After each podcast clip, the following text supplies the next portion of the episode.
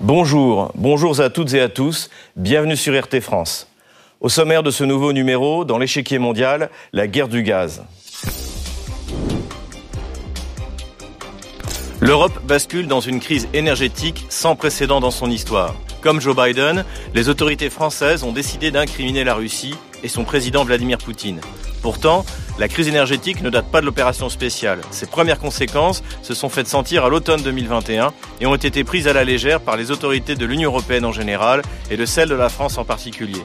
La croyance messianique et électorale dans les énergies vertes a incité l'Allemagne puis la France à fermer leurs centrales nucléaires et à dresser des éoliennes et des panneaux solaires qui s'avèrent totalement inefficaces face à la demande croissante d'énergie.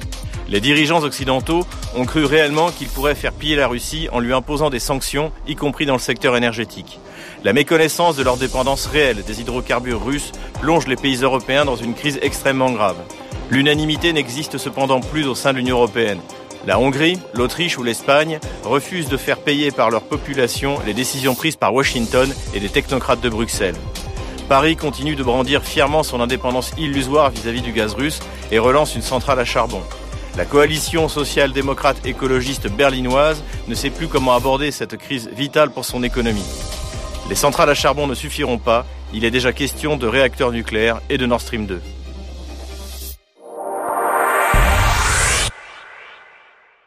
La crise énergétique peut se résumer en quelques mots.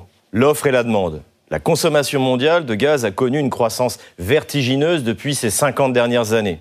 La consommation de gaz a triplé depuis les années 70. Les principales raisons sont la croissance industrielle et l'augmentation de la population mondiale.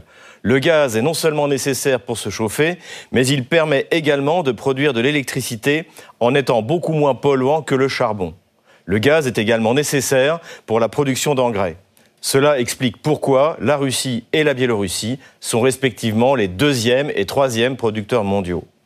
L'Allemagne, première puissance industrielle d'Europe, s'est largement tournée vers cette énergie pour remplacer ses centrales à charbon et ses centrales nucléaires. Le résultat, c'est que l'Allemagne est dépendante du gaz russe à plus de 65%. La France est aussi un consommateur de gaz important en Europe. Les dirigeants français se sont vantés à plusieurs reprises d'être peu dépendants du gaz en général et du gaz russe en particulier. C'est vrai en pourcentage, mais faux en valeur absolue. Le gaz pèse 16% dans le bilan énergétique de la France, ce qui correspond à une consommation de 40 milliards de mètres cubes par an. Mais prenons les chiffres de l'approvisionnement dans le détail. Comme on le voit, la Russie représente un peu moins d'un quart de cette consommation, environ 9 milliards de mètres cubes. À cause des sanctions économiques prononcées contre la Russie, les Européens cherchent de nouveaux fournisseurs. Déjà avant l'invasion brutale de la Russie en Ukraine, les approvisionnements russes en gaz vers l'Europe n'étaient plus fiables. L'Union européenne a donc décidé de se diversifier loin de la Russie et de se tourner vers des partenaires plus fiables et dignes de confiance. Et je suis très heureuse de compter l'Azerbaïdjan parmi eux. Avec la Russie, les pays européens disposent pourtant d'un fournisseur fiable depuis les années 80, lorsque les premiers gazoducs furent construits entre l'URSS et l'Europe de l'Ouest. Le président américain de l'époque, Ronald Reagan, avait d'ailleurs tenté sans succès de stopper le projet. Détenteurs de contrats à long terme avec la Russie, l'Allemagne et la France ont tout intérêt à développer leur coopération gazière avec Moscou. C'est d'ailleurs ce qu'a fait Total en participant au projet Yamal en rouge sur la carte. Engie, en bleu, a de son côté investi un milliard de dollars dans le gazoduc sous-marin Nord Stream 2. L'importance de cette coopération a été rappelée par le PDG de Total lui-même fin mars, tandis qu'il subissait des pressions insensées pour arrêter d'acheter le gaz russe. Patrick Pouyanné sonnait l'alerte. Sans gaz russe, on arrête une partie de l'économie européenne. L'Europe a provoqué elle-même la crise énergétique gazière qui commence déjà à se faire sentir, notamment dans la production d'électricité. Elle devrait frapper durement cet hiver. Et les spécialistes du secteur ainsi que les politiciens appellent à la sobriété énergétique. C'est que nous nous sommes engagés dans une trajectoire de sobriété énergétique de diminution de notre consommation énergétique. Une trajectoire de sobriété énergétique euphémisme qui désigne la pénurie à venir. Fin juin, Catherine McGregor, directrice générale d'Engie, Jean-Bernard Lévy, président directeur général d'EDF, Patrick Pouyanné, président directeur général de Total Energy, avaient pourtant tiré la sonnette d'alarme. Ils avaient même publié une tribune à ce sujet dans les colonnes du journal du dimanche. Le prix de l'énergie menace notre cohésion. Catherine McGregor, directrice générale d'Engie, Jean-Bernard Lévy, président directeur général d'EDF, Patrick Pouyanné, président directeur général de Total Energy, appelle à une sobriété d'urgence face à la flambée des prix de l'énergie. L'appel à cette sobriété est repris par les dirigeants européens. Le vice-chancelier allemand et ministre de l'économie, Robert Habeck, avait même appelé à plusieurs reprises à limiter le nombre de douches dans le Spiegel. J'ai considérablement réduit mon temps de douche. Même son de cloche côté français, comme l'expliquait mi-juillet Olivier Véran, le porte-parole du gouvernement. Mais nous demandons aussi un effort citoyen aux Françaises et aux Français. Et en la matière, il n'y a pas de petits gestes. Je vous cite quelques exemples. Quand on part en week-end ou quand on part en vacances, on débranche un maximum de prises électriques parce que sinon ça continue de consommer de l'énergie. Et notamment, on débranche son Wi-Fi. La crise gazière a une origine plus ancienne que le conflit ukrainien. La raison profonde est l'échec des énergies vertes. Les éoliennes ou les panneaux solaires sont tout simplement impuissantes à fournir l'énergie nécessaire et stable. Des centrales électriques traditionnelles à charbon, notamment, doivent être régulièrement appelées en renfort. C'est en faisant confiance à cette fiction du renouvelable que l'Allemagne s'est rendue elle-même prisonnière du gaz en général et du gaz russe en particulier. Emboîtant le pas, Emmanuel Macron a fermé la centrale de Fessenheim au début de son premier mandat, avant de changer d'avis sur le nucléaire. C'était au printemps 2022, en pleine campagne pour les élections présidentielles. Emmanuel Macron confirme le virage nucléaire de sa stratégie énergétique. À deux mois de l'élection présidentielle, le chef de l'État a choisi l'usine générale électrique de Belfort pour annoncer la prolongation de la durée de vie des centrales nucléaires existantes et la construction d'au moins 6 EPR2, loin des engagements de son début de mandat. Mais il est trop tard. L'offre de gaz est insuffisante pour la demande qui n'ira qu'en s'accroissant, tout comme la population mondiale. La fiction verte a fait prendre du retard dans la mise en place de nouveaux projets, tandis que les fournisseurs européens traditionnels comme la Norvège ou l'Algérie ont atteint leur pic gazier.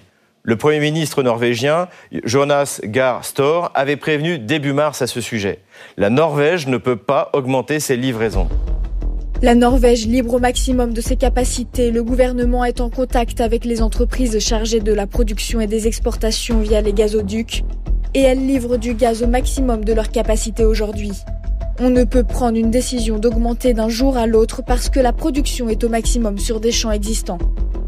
À ce manque de ressources s'ajoute la décision de Bruxelles depuis 2014 d'inciter à décorréler les prix du gaz des prix du pétrole.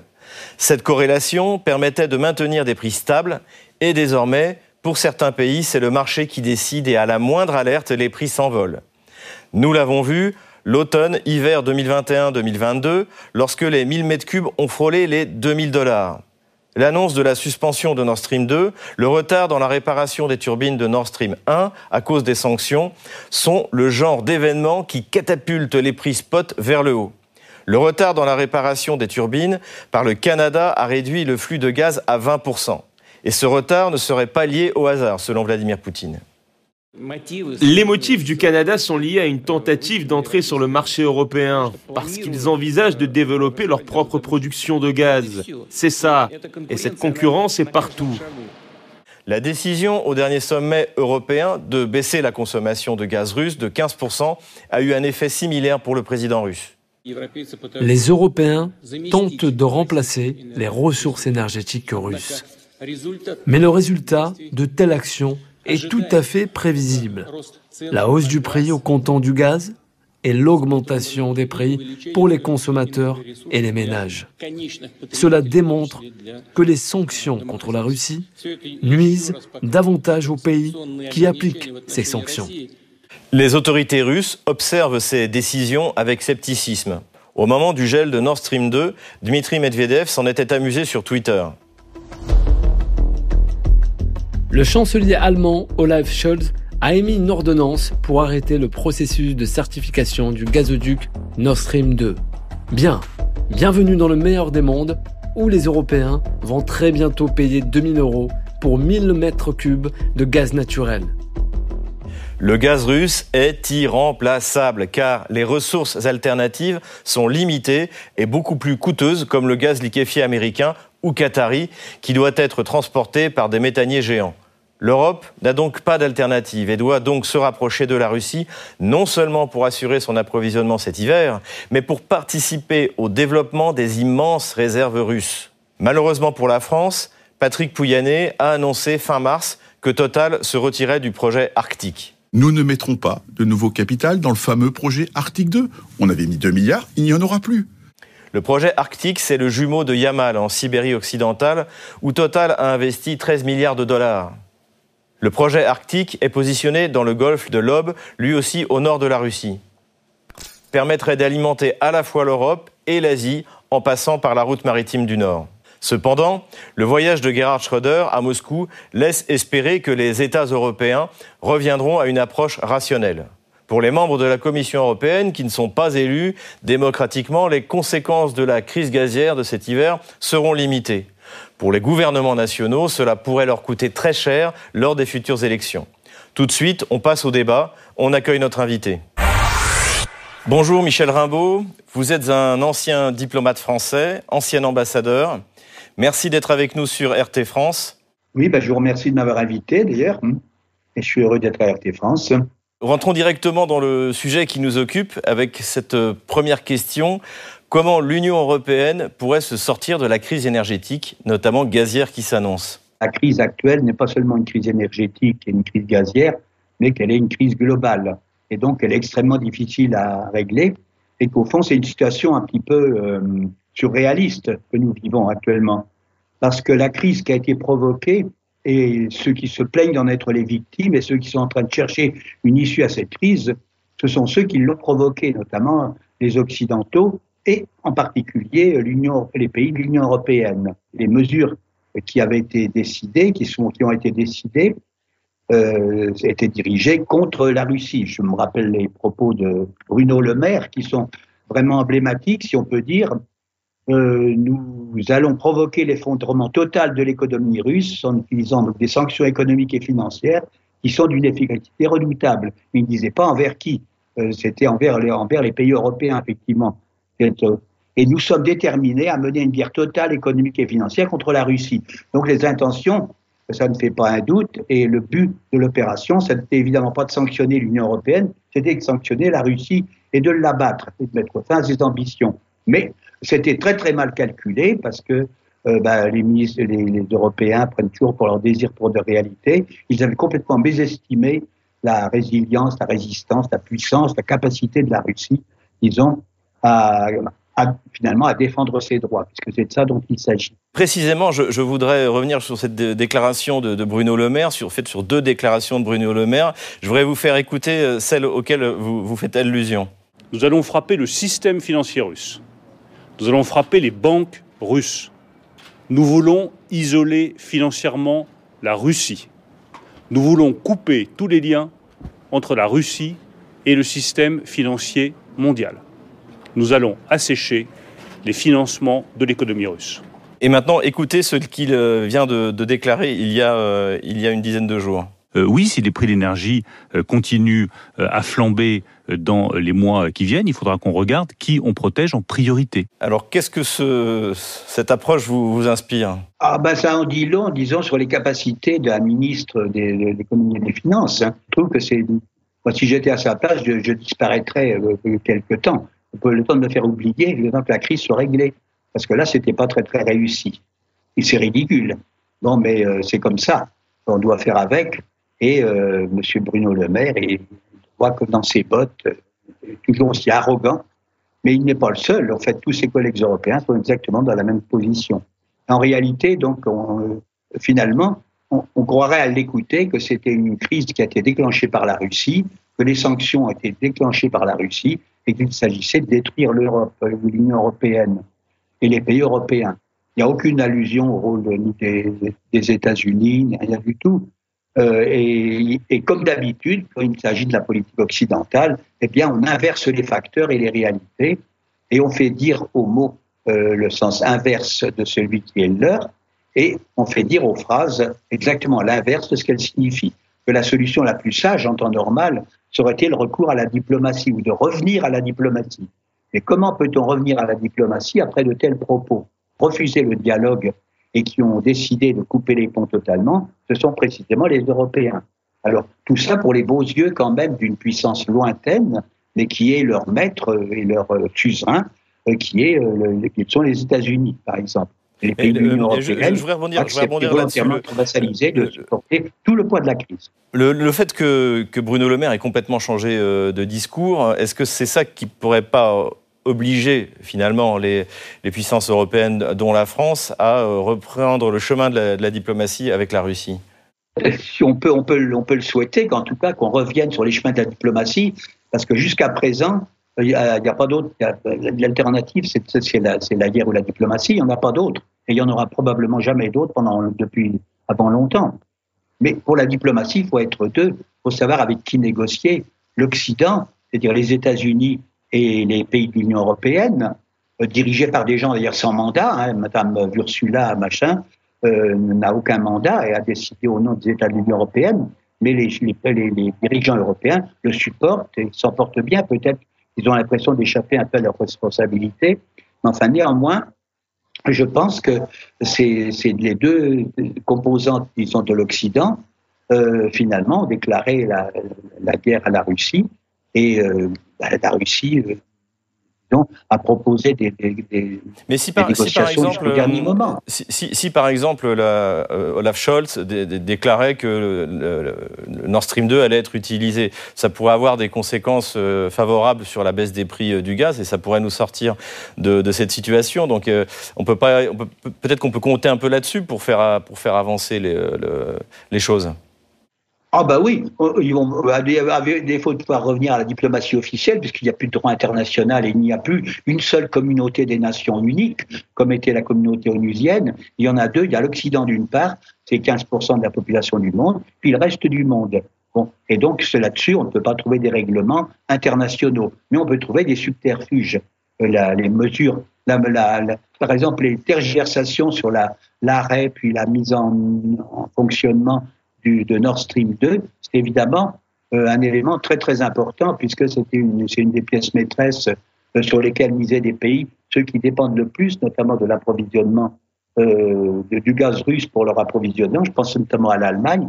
On dit que la mise en, je lisais un chiffre, je, ne suis pas un spécialiste de la, de la question, mais on dit, je lisais que, que la, la, la, part de la Russie dans l'approvisionnement de l'Allemagne en gaz, dont euh, est extrêmement, extrêmement importante pour l'Allemagne, passerait de 55% euh, sans Nord Stream 2, et avec la mise en service de Nord, Stream 2, ça passera à 70%.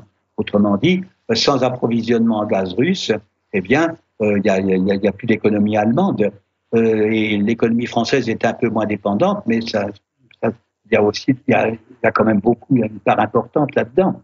Vous, vous, ne croyez pas, vous ne croyez pas que euh, le Washington puisse remplacer le, le, gaz russe avec son gaz de schiste liquéfié euh, euh, comme elle tente de le faire actuellement? Oh non, je crois que finalement, tout, bah, comme d'habitude, les États-Unis se moquent comme d'une guigne. Euh, non seulement bon, ils veulent la mort de la Russie et avoir sa peau, mais ils se fichent complètement de leurs alliés européens. Ils les manœuvrent comme des pantins et comme des laquais et les, Européens se laissent faire. Les, solutions proposées par les États-Unis, le gaz naturel liquéfié, comme le, comme le gaz de schiste d'ailleurs, qui, fait une partie de ce gaz, qui pourrait être considéré comme un peu entrant dans la même catégorie de gaz euh, un peu exotiques et qui sont dévastateurs de l'environnement, euh, qui consomment beaucoup d'eau, euh, qui, qui, dévastent les, les territoires, consomment beaucoup d'eau, qui consomment du carbone parce qu'il faut les transporter. Ils, ne sont pas, dans l'état actuel des choses, ils ne sont pas transportables par des oléoducs, c'est par bateau. Donc ça consomme et ça, ça recarbonise, je dirais, l'atmosphère et ça réduit à néant euh, les, euh, tous les plans environnementaux et climatiques, de, redressement climatique des dirigeants européens et notamment des partis écologistes qui sont souvent au pouvoir en Europe. Mais finalement, c'est une solution comme une autre. Elle va bientôt y venir. Moi, je ne crois pas beaucoup aux énergies alternatives parce que l'éolienne, c'est très poétique, mais ça pollue. et puis, on n'a pas on revient actuellement, je vois l'Allemagne dans une impasse totale et l'Europe est dans une impasse. Et, vous, pensez, et vous pensez que ça pourrait euh, euh, favoriser le retour du nucléaire? Alors en France, c'est déjà, c'est déjà plus ou moins le cas, mais euh, l'Allemagne aussi pourrait finalement ne, pas fermer ses stations. Bah, bah, L'Allemagne, oui, le nucléaire, le nucléaire, bon, certains diront que c'est pas très très propre. moi, de mon point de vue, dans la vie quotidienne, il n'y a pas d'accident quand même très très fréquemment. Il y a beaucoup de mesures de sécurité. Alors pour l'avenir, je ne sais pas. Mais euh, pour le pour le présent, euh, disons jusqu'à présent, ça a assuré quand même une bonne partie de l'énergie produite en France. C'était beaucoup moins le cas en Allemagne. Mais voir de, là, disons entre le nucléaire et puis remettre en service les mines de charbon, relancer l'extraction du charbon et remettre les centrales thermiques dans le circuit, pour des pays européens qui ont pris un engagement collectif de réduire le taux de carbone, euh, c'est une véritable manie, euh, à 0% dans les années qui viennent, euh, chapeau. Enfin, c'est quand même pas très très sérieux. On ne voit pas, ils sont tombés sur la tête, il n'y a pas de doute. Hmm. Alors justement, précisément, cette impuissance de, la Commission européenne face à, à, la crise gazière me rappelle un peu celle du Parti communiste du RSS dans les années 80. Est-ce que désormais, la seule mission de cette commission, c'est de gérer la pénurie qu'elle a elle-même organisée? Ah oui, absolument. Ça, je crois qu'il s'agit de. Elle gère la pénurie, la pénurie qu'elle a elle-même organisée. Et par son imprévoyance, parce que elle avait, elle avait organisé la pénurie, mais pour les autres, pour la Russie notamment, et ses alliés. Et or, elle se ne doutait pas que la pénurie, euh, qu'elle allait être la première victime de cette pénurie. Enfin, c'est du masochisme, quoi. Et, donc, c'est du masochisme par bêtise quand même, disons, le, disons les choses comme elles sont. Alors donc, euh, alors quant à la comparaison avec le Parti communiste de l'URSS dans les années 80, de, effectivement, dans les deux cas, euh, il y avait certainement une impuissance du Parti communiste, mais notons quand même que dans les années 80, c'était après l'histoire des le retrait, euh, l'intervention soviétique en Afghanistan, et c'était également une, une, période de grande réforme en Russie, c'était les réformes de Gorbatchev, hein, mais qui était, Gorbatchev était très très gentil et très populaire en Occident, mais quand même, c'est lui l'un des grands responsables de la destruction du RSS, que certains, et je suis de ceux-là, appellent la plus grande catastrophe géopolitique euh, du XXe siècle. Et c'est dû quand même au bon sentiment de Gorbatchev, à sa naïveté, et il a dit lui-même qu'il s'était fait entuber largement par l'Occident, eh bien, voilà ce que c'est, parce qu'on cherche des compromis avec l'Occident tel qu'il est dans toutes ses œuvres et ses pompes. Et maintenant, je crois que ce serait la même chose. Je pense que le président Poutine a peut-être été sur le point de faire la même confiance à l'Occident. Il l'a fait d'ailleurs jusqu'au moment où il s'est rendu compte. Il a eu bien raison de s'en rendre compte parce que euh, l'Occident, tel qu'il est, est indécrottable. Moi, je suis, je, ne veux pas, pas de mal à aucun pays, mais je pense que les dirigeants et l'Occident tel qu'il est euh, non, est une nuisance. Hein, il ne voit que son intérêt. Il pense qu'il est l'humanité. Il ne l'est pas. Il représente que 15% de l'humanité et les 85% restants, au fond, rêvent, je crois, je l'entends dire, pour le gaz et pour autre chose, euh, rêvent de, que, la Russie, au fond, gagne. Quoi. Euh, Merci Michel Rimbaud.